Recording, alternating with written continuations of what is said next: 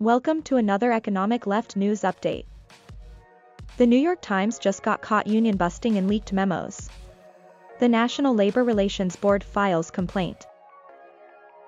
Slack messages and leaked internal documents now reveal that senior executives at the New York Times have been aggressively leaning on over 600 tech workers to vote no in an upcoming union election.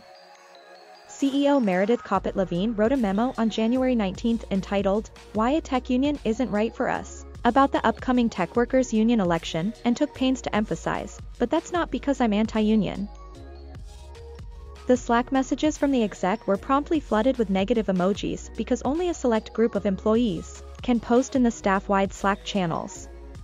Dropping emojis has become the default method for workers to respond.